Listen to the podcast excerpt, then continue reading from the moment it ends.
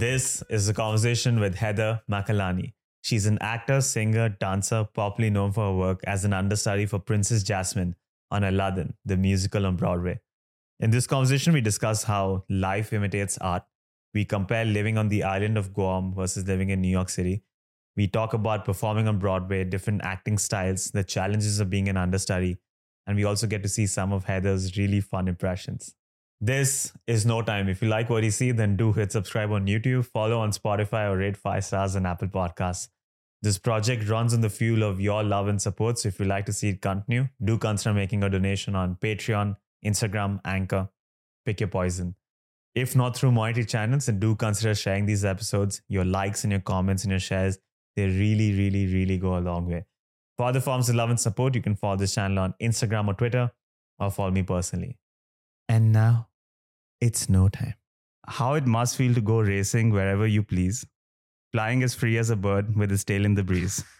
Even the fish in the sea must be longing to fly, catching a glimpse of a stranger in white racing by. From the day you sang these words at your audition for the Western Australia Academy of Performing oh Arts, Oh my god. all the way to today as a cast member for Aladdin, mm. how often do you get the feeling that your life is imitating your art? Yeah. From that day when you sang about waiting for life to begin as a woman once from an island, all the way to Aladdin, which is a story about this talented individual from a small community who ends up infiltrating the big world. How often do you get this feeling that the stories you're performing on stage have this uncanny resemblance to your own life? Yeah. How often does your life imitate your art? I think it always does. Um, I think your life, wherever you are and you're a certain point in your life, it reflects your art because you may be going through a tough time. And sometimes when you do a certain song, it, it touches you in a different way because of where you're at in that specific part of your life. Sometimes you're in a really high place in your life and another song like r- resonates in a different way. Um, so I, I feel like it always does. Um, you did your research. That's really good. I. I told you I didn't do it. I hire interns for this. This. Um, yeah. So I, I actually thought about this on the subway ride over. I was thinking about like me being Jasmine as well. I feel like I relate to that character because um her storyline is she she feels that she's trapped inside the palace and she hasn't experienced anything new and you know and she decides to go against her father's wishes and take a leap and she goes out into the marketplace for the first time she knows that that's strictly prohibited but she does it anyway and she wants to experience life and everything it has to offer and i feel like that res- kind of resembles my life as well um, growing up on the island of guam there there is no professional music theater industry there when I was living in Guam, I was uh, singing at weddings. I was a wedding singer. I was also in a cover band, and I was Yes, Forte. Yes, oh my gosh. Yeah. I was yeah, I was in a cover band called Forte, and um, we would gig at bars, and I was getting paid eighty dollars to sing for three and a half hours, and I didn't have any vocal technique at the time too, so sing trying to compete with a live band, like my voice would be dead by the end, like uh, yeah. So I feel like life does imitate art in that way. Um, yeah. That's very interesting. You also brought the parallel between the role of Jasmine itself and Yeah. your own life. I only picked the biggest examples, but there's so many in your life, which is why I wanted to ask you this question. I believe you were auditioning for a project once and you sang Hopelessly Devoted. Mhm. And then for the audition process for that project itself, it, I think you couldn't make it to like the final stage. And then you ended up messaging the producer and the director. And you were so hopelessly devoted to the project itself that the parallels Yeah. were there in your life itself. There's there's some resemblance there. Yes. But if, but you, if you have this connection of stories, I highly recommend stay away from horror movies. I don't think. I Yeah. just watched a horror movie last night and I was like, this is not for me. yeah, I don't think you should be acting in any of them. Let's. If you have this connection, let's you know what. Let's stay away from it. yeah. But to just to expand on the song that you chose that day for the audition, "Waiting for Life to Begin," and you touched upon uh, how it connects to you growing up in this island of Guam. You spent the first 21 years of your life on the island of Guam, and like you mentioned, it's like your own little island, arguably away from the real world in quotes. And when you moved out of Guam, after some time you spent in Australia, you decided to move to New York City, which is this center of the world, the Big Apple, big, noisy, crowded, Yes. chaotic, complete opposite of an island life. Waiting for life to begin. how do you how do you view it when you look back now was the life that you spent on guam on that island was that the dream and the life that you live in new york city is that the real life with its real problems or do you get the feeling that the life that you lived on guam that was the real life and living in new york city performing on broadway doing this for a living this is the dream Uh I feel like it's a bit of both cuz now that I've experienced New York City, I um I see the things that I took for granted in Guam, like living in an island. And then when I'm in Guam, when I go back and visit Guam, I I miss New York City too. You know, there's so many beautiful things about New York City, but it's also a crazy tough city as well.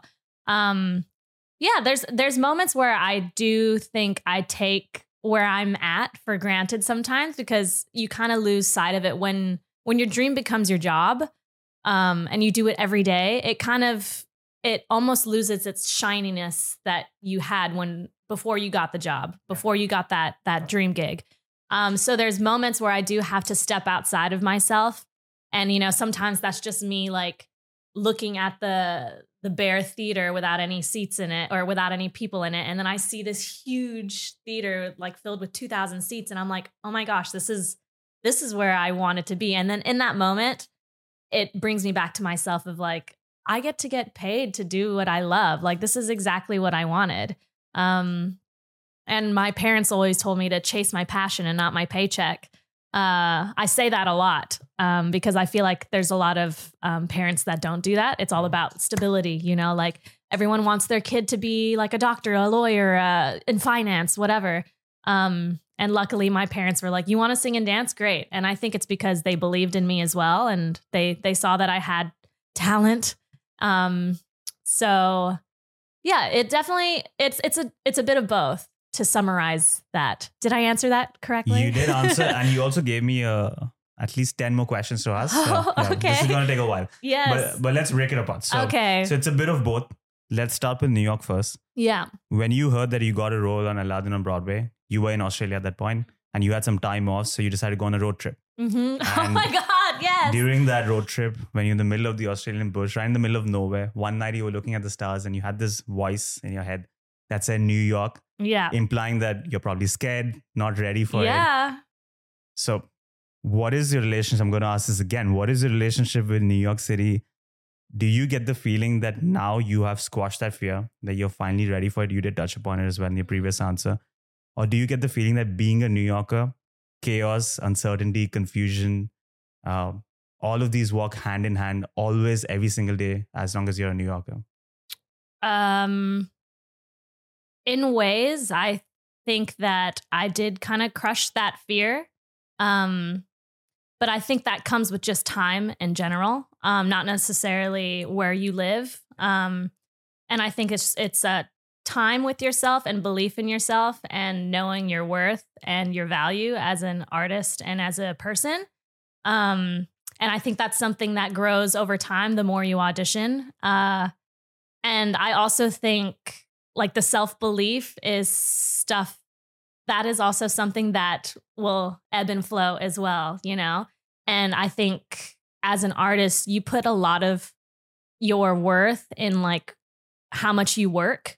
And that's not always true. Like some of the most talented people I ever met, th- they're not always booking the next gig, you know? That that doesn't necessarily um, define your talent. And because um, music theater is a business and Broadway is a business, um, it kind of turns into, um, yeah, your value is based on your pro- productivity and like what you're booked and what you're doing. But that's, like I said, that's not always the case. Um, so yeah, there's moments where I have to tell myself just because I didn't book something doesn't mean that I'm not good enough, or you know, like it just means that that project wasn't for me. And because there's just there's so many elements out of your control as an actor. All you can do is what you can control. You go in you learn the song you do it to the best of your abilities you try to perform it as yourself or whatever character you found through yourself and then if that's not good enough or if that's not what they're looking for that's literally out of your control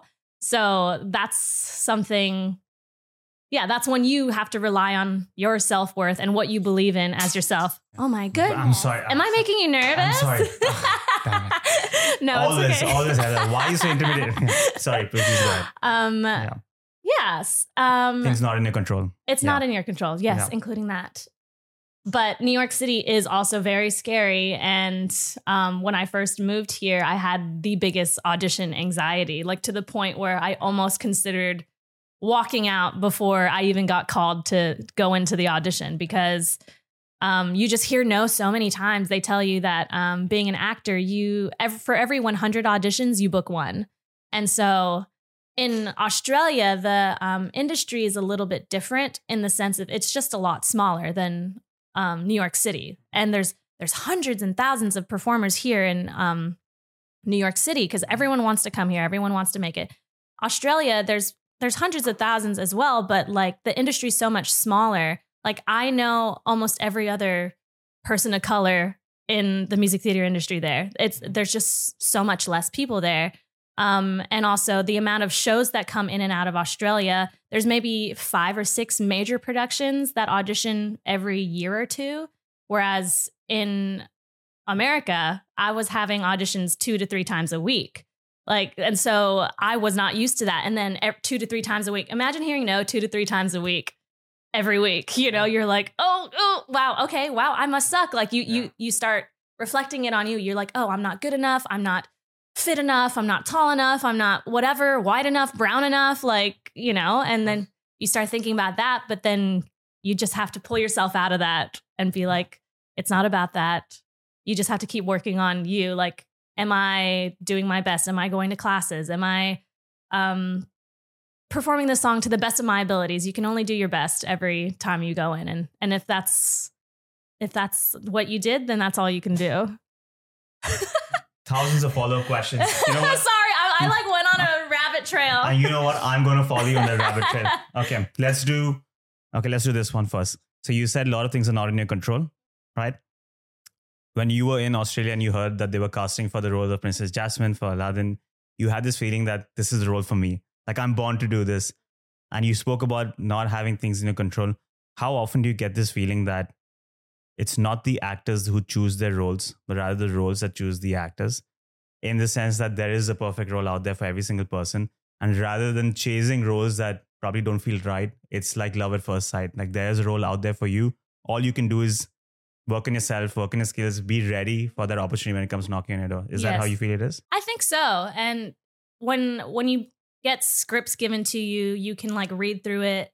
And there's always times where you're like, I get this character. I, Yeah. I totally understand. And then there's other roles that come on your table and you're just like, um, I'm gonna do my best with this. And I'm not sure how this character is feeling in this moment, but like you like I said, all you can do is just do your interpretation of it. And if that's what they're looking for, great. And if not, then you know, but yeah, I totally agree. I think there are roles that are 100% for you, and maybe some are a bit of a stretch. Um, and sometimes that's a good thing. Like you, it's a stretch, but then you can see yourself stretching into that character. And if anything, that makes you grow more as a performer as well. Yeah. You also spoke about hearing no so many times and how you need to have that self belief, especially in this city. Mm.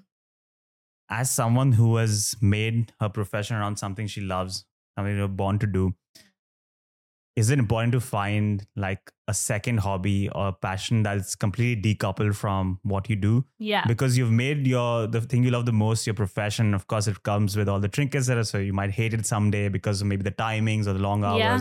Yeah. so it's very important for all artists or performers out there to find something that's completely different and that they can find joy from it that is not monetized in any way Mhm. so that they can just keep it for themselves Yeah, I, I think so. Um, when I was younger in this industry and a little bit more naive, I kind of went into the industry with blinders, and and I think uh, that's what produces burnout when Yeah. all you do is just focus on getting the job, getting the job. Um, and I actually find that I'm uh, more fulfilled when I have other things to focus on, and also. Um, some people may think that that's incorrect because you're not doing 100% to your goal but i also think um, another very valuable thing of being an actor is if how well well rounded you are. Because the more well rounded you are, the more roles you can play, the more life um, experience you have, and then the more understanding that you can get of certain roles. Um, Can I ask you a question? there? yes. Sorry, I don't mean to interrupt. no, no, no. no What do you think is a better teacher for acting? Is it life or is it like going into a studio and learning the actual skill sets, methods, and techniques? Or do you think just going out there in life and experiencing life itself will make you a much better actor? Yeah, I think life for sure. There's so many actors that um, have had no inexperience or no experience, and they're so natural on the camera. Sometimes the more you know, it's uh, almost hinders you because you think about technicalities. Yeah. You're like, oh my god, there's the camera. I need to face this way and that way instead of just being like you know. For example, us right now when we're talking, I've completely forgotten that the camera's there. There's life and and conversation mm-hmm. happening right here. Yeah. And maybe somebody who is a bit more of aware of the camera will be like, yeah, and then, you know, like Yeah. putting on something. How your body faces it, Yes. projecting. To, yes. yeah, and there there is skills to that, but at the end of the day, I think life, yeah, for sure. Okay. Yeah. Yeah. life I, experience. want to see the comments on that. yeah. Didn't want Come for me. I don't come for it. care. you took me down this rabbit hole, but I'm going to pull us back. We were talking about Guam and New York, and which Mhm. is the dream and which is the real life. So we did touch upon New York. Let's talk about Guam. okay. If anyone listening to this is going to visit Guam in the near future, what is the one place that they have to visit on that island and why? One place. Ooh, that's tough. Any tough questions on this one? Yeah. That's tough because Guam is so unique, but I'll make it two if that makes it easier. Oh, two. Yeah. Makes it even harder, probably. Hmm.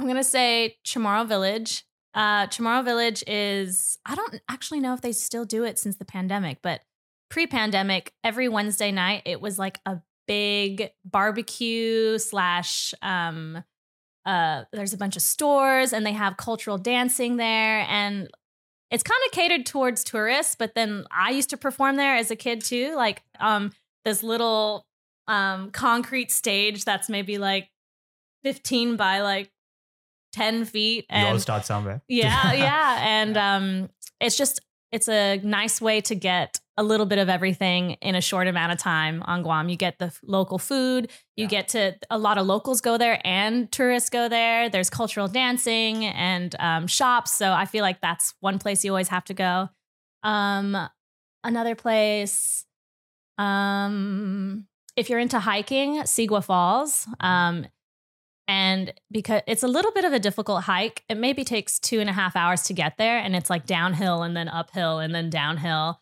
to get to this beautiful waterfall. Um, and it's kind of in the middle of nowhere and you feel really accomplished once you get there. And then once you've relaxed by the waterfall, you have to unfortunately climb all the way back up. There's it's so steep. You have to climb this rope Oh, wow. to get back up, but it's so much fun and you're seeing a waterfall, you know, a clean waterfall in the middle of the jungle. So the village and the waterfall, you've covered the itinerary. yes, yeah. Something for everyone. What's one dish or one restaurant that you have to try and go on? Oh my god. Yeah. That's very difficult. Yeah, this question's only getting harder and harder as we go on. Cuz I'm a foodie, so it ugh. You can make it two as well. Again, Okay, I'm going to have to You're gonna, you've used up your lifelines now. That's it. that was the last one. There's a place called BJ Barbecue. Not a lot of people know about it. Um Until now. until Yeah, now. yeah. I've been going there since I was three years old, and it's still open and it tastes the same. Um, they do like Hawaiian style, uh, Korean Hawaiian style short ribs, um, kalbi, and um, the marinade is just it's out of this world. It's it's like nothing I've ever had. It's the best kalbi I've ever had. I've had so much kalbi in my lifetime, and I always try to find it as good as that. It's not as good as that. Nothing in the US is also comparison. No, Not at all. no. Okay. Um, BJ's barbecue, number one. Number one, I always go there. I always make a point to go there. Um, number two, let's see. There is a Chamorro restaurant. Chamorro is the indigenous people to Guam. Um, what is it called? Oh my god, I can see it in my head. Mm, no. McDonald's. No? Fun fact: they sell spam at McDonald's. Um, in Guam because that's like a local kind of staple dish. I'm sorry, we're gonna have to pass because I can't remember. I'll edit it in. Okay, Yeah. okay. At any point in the conversation, yeah, just put a little pop up. Like right yeah. Yeah, at this moment, don't worry. Okay, so we got BJ's barbecue. Yes. And if people can't get well, now if you go back and there's like a one hour waiting line, you know why. You know why. I'll be like, I Yeah. better get some free food out of this. Yeah, you ruined it for yourself. And if not BB's barbecue, then your mom's tinola adobo. Always winners. I was actually gonna say go to my mom's house and but not have everyone. her yeah. yeah, Yeah. have her cook for you. But that's number one. We all know it. Absolutely. Number one. Okay. So we spoke about New York, spoke about Guam. Let's now dive deep into Broadway. You did take us down the rabbit hole, so let's explore Yes. it completely. When Broadway reopened after 18 months during the pandemic, you said the following words I've been waiting for this moment for a long time 18 months, feeling lost and purposeless, questioning if I even wanted to continue pursuing this career, whether or not the arts would actually come back. With a quiver deep in my core, last night reawakened my love for theater. You know that feeling when you're doing exactly what you were born to do? Yeah. Easy question for you. Yes. What is that feeling? What do you feel like when you're performing on stage? How profound, how spiritual maybe Yeah. is that experience? And what does it feel like to do exactly what you were born to do? it's like indescribable. It's it um it's exhilarating. It's like a rush. It's um it's like it's fear but excitement at the same time. Um it's it's just like a rush of energy and um you also feel the the energy from the crowd as well and I think that you feed into that. It just it's excitement, it's joy. It's kind of like every good feeling that you can think of wrapped into one in a short burst of energy in a moment. I feel like that's what it feels like. Lots of follow up questions. Always. Let's talk about the crowd. So you said Yes. you feel of the energy of the crowd. Is it possible that if I watch the same show, so let's pick Aladdin, let's say, yeah. watching the same show in the same theater, same actors, same story, everything's the same. You on- asked this question to the the That's other right. yeah. Are you ready with the answer? You- am I ready for the answer? are, or- are you ready with the answer? Have you been preparing it? But the question, I have not, but I Ah. thought it was a good question. Well, let's ask it again then. Yeah. Yeah. I'd love to get your thoughts on it. Do you get the feeling that if I'm going to watch the exact same show, but only thing that's different is probably the audience and of course the actor's mental state on that given day? right. Do you feel like every single show takes on a life of its own and becomes such a unique experience that even if I were to go back tomorrow, I wouldn't have the exact same experience? I think so, especially if you have actors that are um, uh, very in the moment. There's some actors that are very good at performing the same show all day, every day, and that is a skill in itself. Like, what I don't think I could do that. Like, I'm Okay. very, I I love inspiration and spontaneity. That's just who I am. So I feel like the answer is 100% yes. The you you feed off of the the audience. Like sometimes we do a show and you can tell that the audience is listening, but they're just not as vocal as the last audience. And sometimes you see maybe a couple people came from a faraway country and they're jet lagged and they're asleep in the right. second row. And you're Yeah. like, okay, I'm gonna Yeah. have to perform to that that sleeping person. yeah. Um, yeah, and also different theaters as well. I feel like there's different um, energies and theater energies depending on where you're at. I feel like New Yorkers or people who come to New York know theater and they're very supportive and they're loud and they they clap when they really feel something. And Yeah. there's other places that they're not as vocal, you know, um, and that you can't necessarily say that they hated your show or anything And that because changes the way you perform it. Sometimes Yeah. because you feel like you're like, oh man, are they listening to me or Yeah. do I suck because I didn't get a, a laugh there that I normally get a laugh on? Or you know, it's it's also an energy thing. Like you just feel like a static static electricity when the audience is with you at the same time as you. Like that feels exciting. Like kind of like you know when you're on a first date and you you feel like oh I think I like them and I think they like me too. It kind of feels like that. Um, yes. So the audience not responds to you, might probably try to be louder or like try to be more Sometimes, yeah. with your jokes. yeah, sometimes you you definitely have to um, change because you want to make them with you. So Yeah. you try to maybe be a little bit louder, and if you feel like that doesn't um, change the response, then maybe you pull it back a little bit, and Mhm. Yeah. Okay. A thousand follow up questions, like I said. So Okay. you spoke about so many different emotions being packaged into this one short burst when you were describing about what it feels like to perform on stage. What is your mental state when you are performing? Are you one of those actors who's hyper alert, who can fixate on like the smallest of details at that? And you just mentioned like you feed off spontaneity and improvise on the spot. And there are some other actors who get into this this daze or this trance where looking back, they don't even remember what they did on stage for the last two hours. right. Which school of thought do you fall in? Um sometimes can I say both? minus minus five points. No. I I feel like when you said something about hyper focusing, Yeah. I think there was a time where I would hyper focus, like say I cracked on a note for a second, and then I'm hyper focused on that, and then that takes me out of my my now uh, conversation or scene partner work because I'm hyper focusing on that, and I'm no longer here. Yeah. So in in ways like hyper focusing can be a good thing because if somebody like falls on a line, you can quickly jump in and fix it. And then sometimes you just have to be in the moment and not hyper fixate on anything. It's just like, okay, I may have stumbled on that line, but I'm still here with you right now. And I don't want, I want the scene to keep going. Um, yeah, what about the moments where you said both, right? So are there Yeah. moments where you don't even remember what you did on stage? totally, totally. And sp- Okay.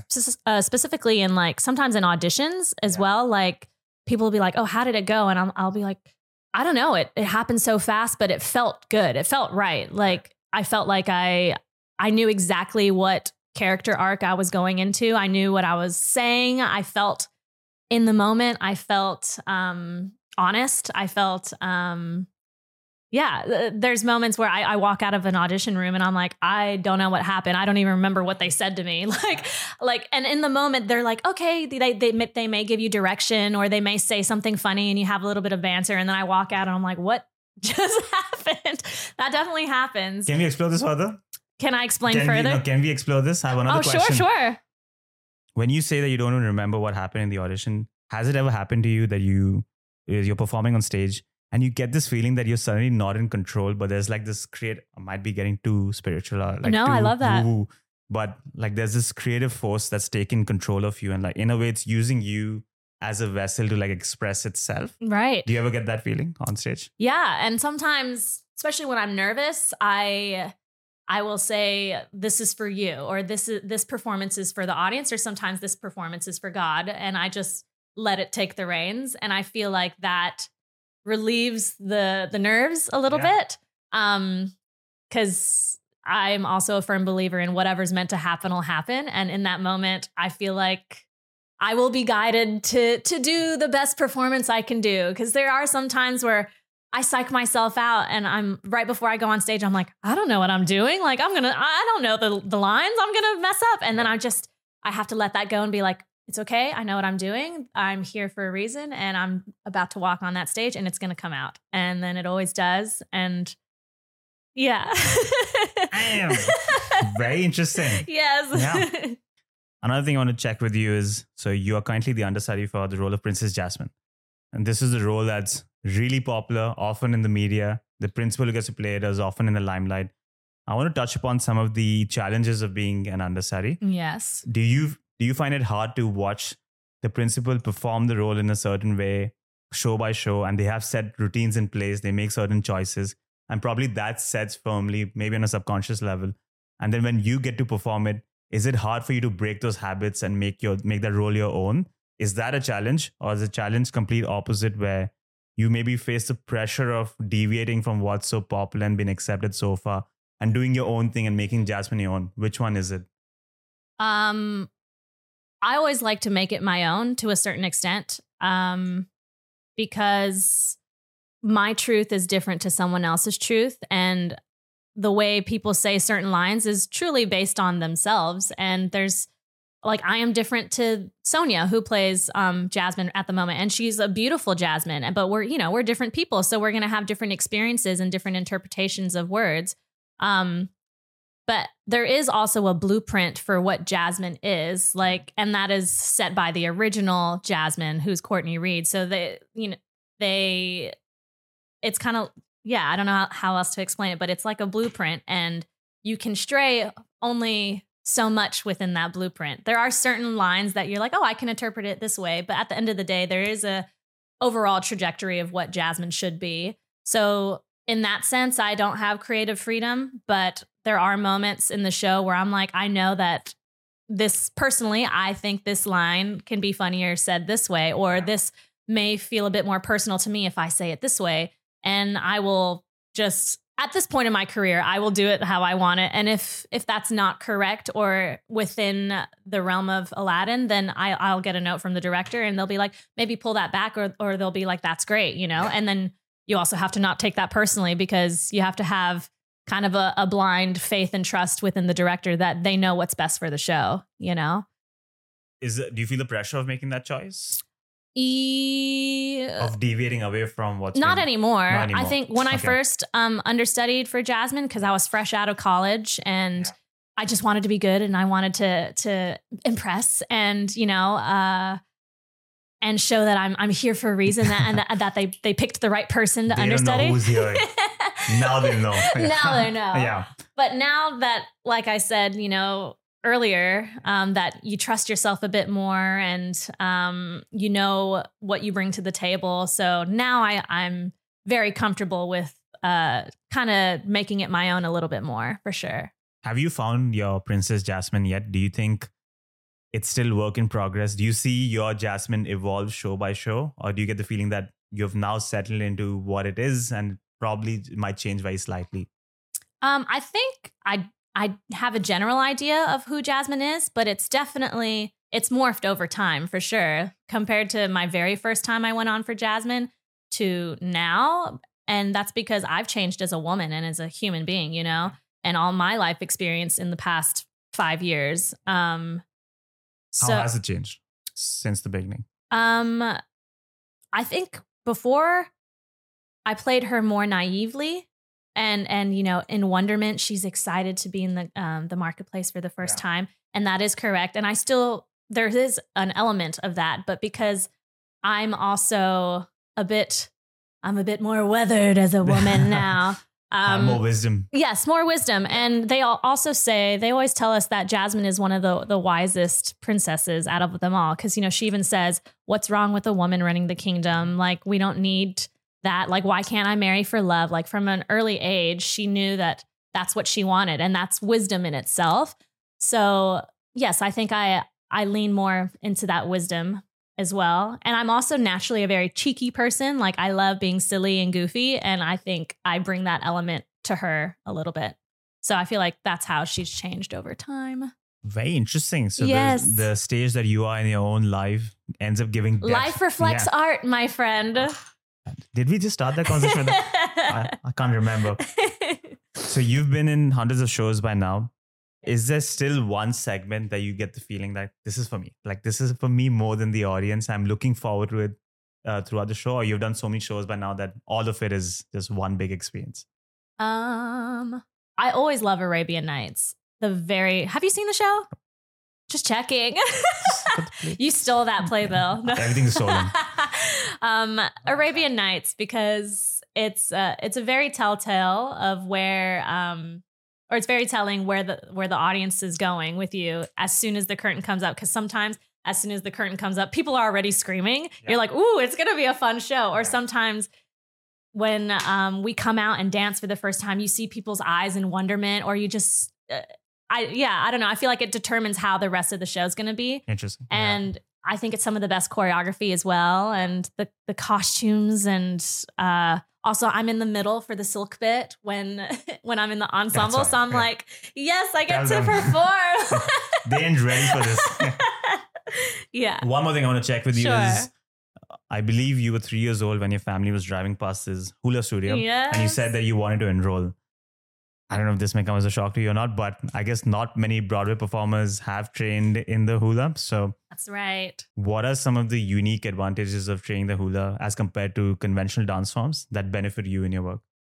Um, well, hula is storytelling essentially through movement. Um, and I think that's kind of why I like um, telling stories as well, because you hula, you listen to the lyrics, and and we literally, you know, we do mountains and we do love and Yeah. like eyes, like to the heavens, and um, it's telling a story, and um, I think that benefited me uh into where I am now as far as storytelling. Um, other I think it's also good to just be culturally aware as well. I feel like a lot of people don't have that and I I learned cultural dance and I feel like jazz, ballet and tap like yes, that is a culture within itself, but it's kind of just bare American European culture essentially. Um so I'm I'm always thankful that my parents uh kept like culture very alive within me because I think that stands me apart from other people. Um, and what else? I have a follow up question. Yes. While you're thinking of the answers, Yes. Uh, you spoke about um, exploring different cultures as well. Princess Jasmine in Australia says royal nappies, Yes. and Jasmine in on Broadway says royal diapers. yes. Apart from this very important distinction, what are the other big differences that you've noticed between the production in Australia and New York? Whether in terms of direction, acting, theater layouts, we spoke about that. Yeah. Audiences, how does it differ between the two? Um, like there's moments where they um, make references to uh, like American cities within the show, and in Australia they would change it to an Australian um, city, and that would get a laugh. Um, but honestly, most of it was pretty the same, I think, except the nappies part. And What about the audiences? Do you the find audiences uh I I would say they were pretty Australia has a huge theater culture, so they loved it. They were just as excited and loud and boisterous. Um, if anything, I think I strangely saw more kids dressed up as like Jafar and characters in Australia. I don't know if they were just really excited to see the show or what. Yeah. What's the connection with Jafar? I don't know. Some kids love Jafar. this is this is worth exploring. Evil. Yeah. This is going to be my next thesis. Why Jafar is so popular in Australia? Yes. Okay. Before we start winding down, I have some rapid fire questions for Oh, you boy. for extra points. Okay, I love this. For five points, can you do your Jennifer Coolidge impression? Ah, I'm taking the dog, dumbass. The gays are trying to kill me. That one's from uh, White Lotus. That's it. You don't have to tell me. That's, it. Five points. Is that your favorite impression, or do you have an impression that you like more than that? Ooh, oh my god. Who else? Oh my god. I lately, me and the girls have been doing um Harry Potter. Me and the girls. All Me and the girls in a collective- oh, okay. It's a collective impression the, session. the girls' dressing room. I don't know. We started quoting Harry Potter, and um, let's see, the Harry. Oh my god, this is so embarrassing. Harry, I can touch you now. Damn. Yeah, thank you. That was uh Wow. that's uh Where's the Oscar? Yeah. you know, that's the Voldemort, FYI. He who must not be named. Yeah, but I have the poster. Oh wow. Okay. That was a now you think I'm crazy. heavy- now? Or no, I would never. I would never. What is your favorite cartoon character impression? Five points. oh, cartoon character Yeah. impression? Yes. Um A voice. voice. Um okay. Um I don't need it. I need it. wait, wait, and then there's a part that goes, a nice cold glass of icy cold water. You know where that's from? I have no idea. I I'm I seem crazy right now. What do you That's now? um That's- uh SpongeBob when Oh, he he okay. goes to see Sandy in the dome. Have you ever watched? watched it, Spo- but I know of SpongeBob. okay. Yeah. okay. He goes and visits Sandy in her dome. Sandy is a squirrel who lives under the sea. In she has a what do you call it? An astronaut suit, but then she has a dome, so she takes off her suit so she doesn't have to be in water. SpongeBob doesn't realize that he's he can't be in water. He goes and visits her in the dome and he's trying to look cool and impress her. He loses all of his water and she's like, "You want some water?" and he's like, "I'm fine." And then eventually he's like, "I need it." And yes, that's where that's from. Look at that. You just broke down a whole scene from SpongeBob SquarePants. Yeah. Unfortunately, I never watched SpongeBob because you like when you're young, you like you pick your loyalties, right? So, Sure, yeah, sure. Like you have these cartoons that you are going to watch, and that's Sure. it. Powerpuff Girls, Dexter's Lab. That's for me. Oh, okay. That's I it. love Powerpuff Girls. That's that's what I Love on. Yeah, so SpongeBob had to take the backseat, Oh, unfortunately. okay. Okay, for five more points, Okay. your favorite dialogue from the movie Borat. Oh my God. I don't know if uh, that's uh, PG 13. Because so far, um, okay, favorite dialogue from Borat. He goes, uh, this is my sister. She's number two prostitute in all of Kazakhstan. Very nice. He has clock radio. Cause I bought clock radio. He cannot afford. seven out of five performance. Unfortunately, this can't air anymore. There are kids watching. I don't know. This- this- That's the first. There's worse ones that I can quote, the- but I'm not the going. worst one. Let's go. They anyways tu- tuned out now. The kids are not watching anymore. Go for it. Are you serious? I would never joke. Um, what is uh? Do you know where I could uh, find that a magnet? Unbelievable. Alienating my audience. I went there. I went there. You, You said you said to I- do it. wasn't you need to x that out. wow. Blame it on the player. Anyway, okay. Seven out of five performance for that. You were crushing it with all the impressions. Before we start moving to final questions, I would love it if you can interpret what masterpiece you've been building with the Lego, and maybe you can also interpret what nonsense I've built. okay. Yeah. I don't know. For some reason, I have cockatiels at home in Guam. Oh, okay. Um, and this kind of looks like my bird Chipper, but I wasn't trying to build him. Wow. He's a yellow cockatiel. yeah. So I feel like that kind of looks bird-like, does it not? Um, yours. Oh, you you built a couple. What is this? Wait, shouldn't you tell me what you think it is? No, this is for you. Up to, not like I was building anything in particular. oh my gosh. Yeah. This looks like something that they check your ears Th- with at the doctor. That's it. That's exactly what I was building. This is this? I don't know. It's also your bird. it's also a bird. It- It's it's his his mate. Um, oh wow. I don't know. This kind of looks like a an old cash register. Damn. I see it now. Yeah. Yeah. This. That's it. Let's make it four out of four.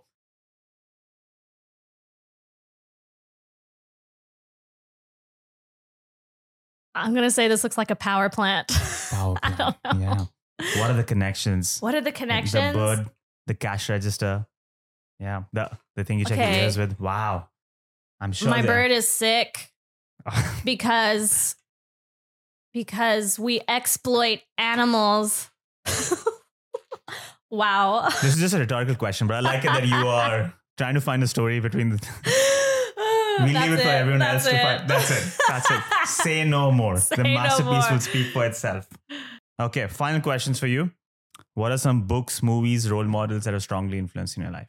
Um, I I I really am a fan of Zendaya's work. Uh, and she kind of has, she's she's put her fingers in a lot of pies. Like you know, she's a recording artist. She's uh, an incredible actor. She's done all kinds of movies. She started as a as a Disney like Yeah. Disney Channel. She can dance. She can sing. Um, so I really admire her, and she's also like an amazing, like really great at fashion, and uh, knows knows how to dress up and dress down. Like I've I've watched so many interviews of her where she says she's at home and she sits in basketball shorts, and I feel like I really relate to that because when I'm not dressed up, I'm not dressed up, but when I am, I am, and I I I love her as a role model. Um, I'm gonna say my friend Telly Leung. Um, he- I met him. He was my Aladdin when I made my Broadway debut here, and he's somebody who's um, you know, he's been on Glee. He's he just worked on a TV show in South Africa um, for HBO called Warriors. He's like in the UK right now, um, starring in a show there, Allegiance, and um, like I had this idea of like what famous Broadway people would be like, and I remember when I met him, he was like.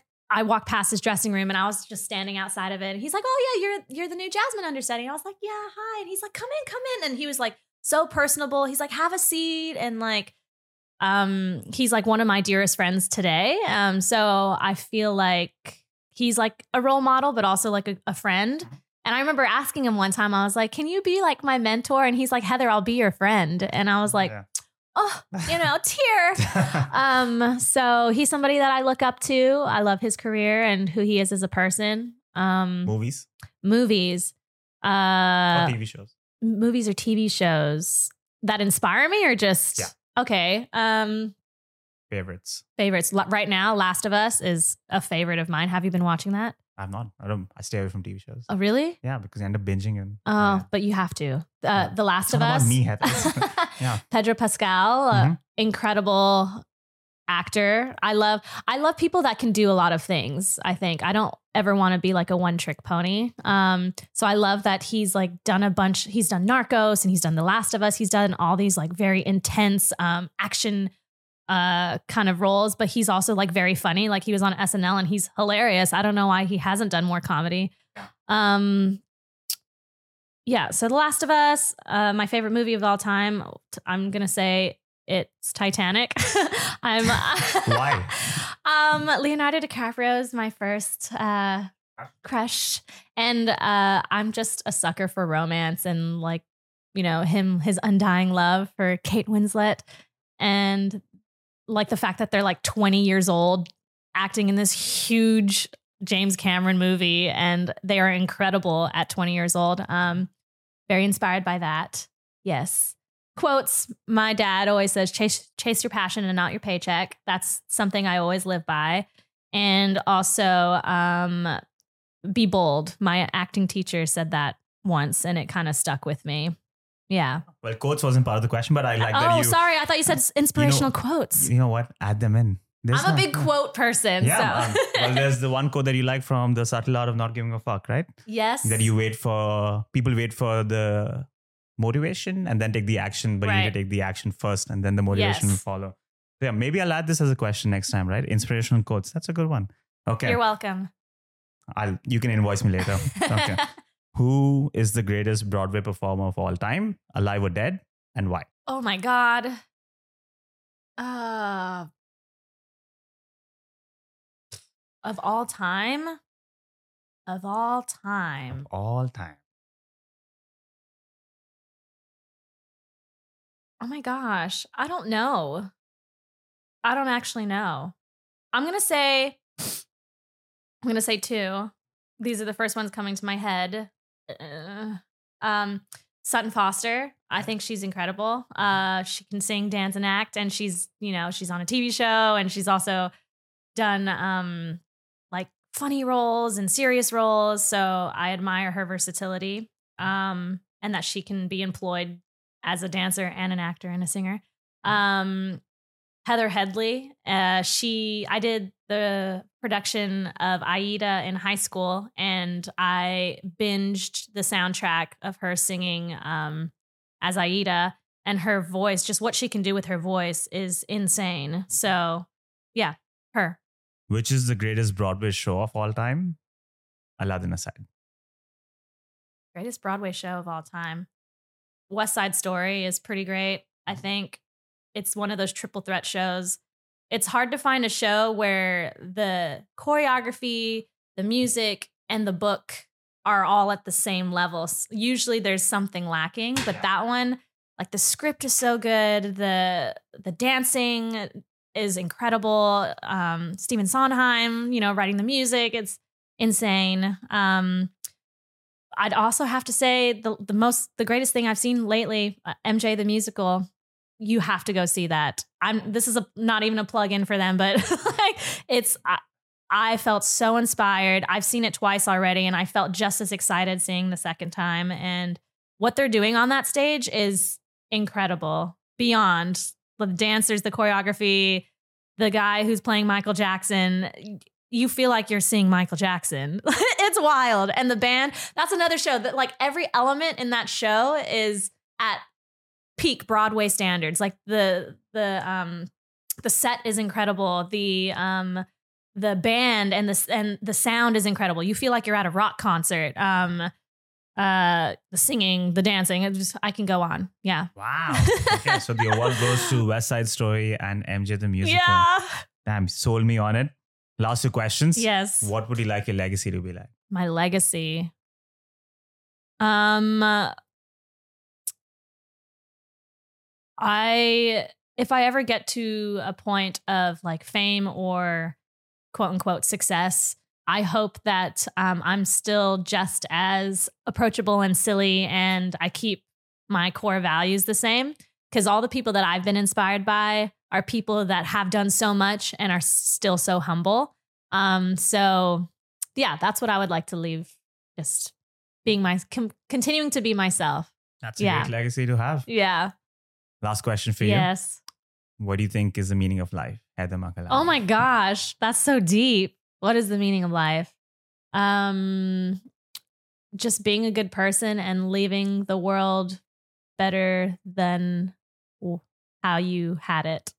Are you asking me? No, I'm trying to word it Oh, okay. correctly. um leaving the world a better place than what what what is that? What am I trying to say? Uh, you have to leave it better than Than you found it? Than you entered it in. Yes, then you found it. Yes, that's what I think it should be. Leaving the world a better place than how you found Yes. it. Yes. Or how you entered. That's 100%. There you go. it. That's what I was. That's the meaning of life. I think that's the meaning of life. Print it on a t-shirt, start selling it out. It's a great meaning to have. Yeah. Heather, thank you so much. If we want to connect with you online in person, find out what you're up to, where can they do so? Um uh you can find me on Instagram mostly at Heather Makalani. Um, yeah, and come see me because I'll be in Aladdin till mid April, and then I'm going to be jetting off to Chicago premiering a show. Secret. come see Heather at Aladdin. Heather, thank you so much for a great thank conversation. Thank you. Thank you for having me.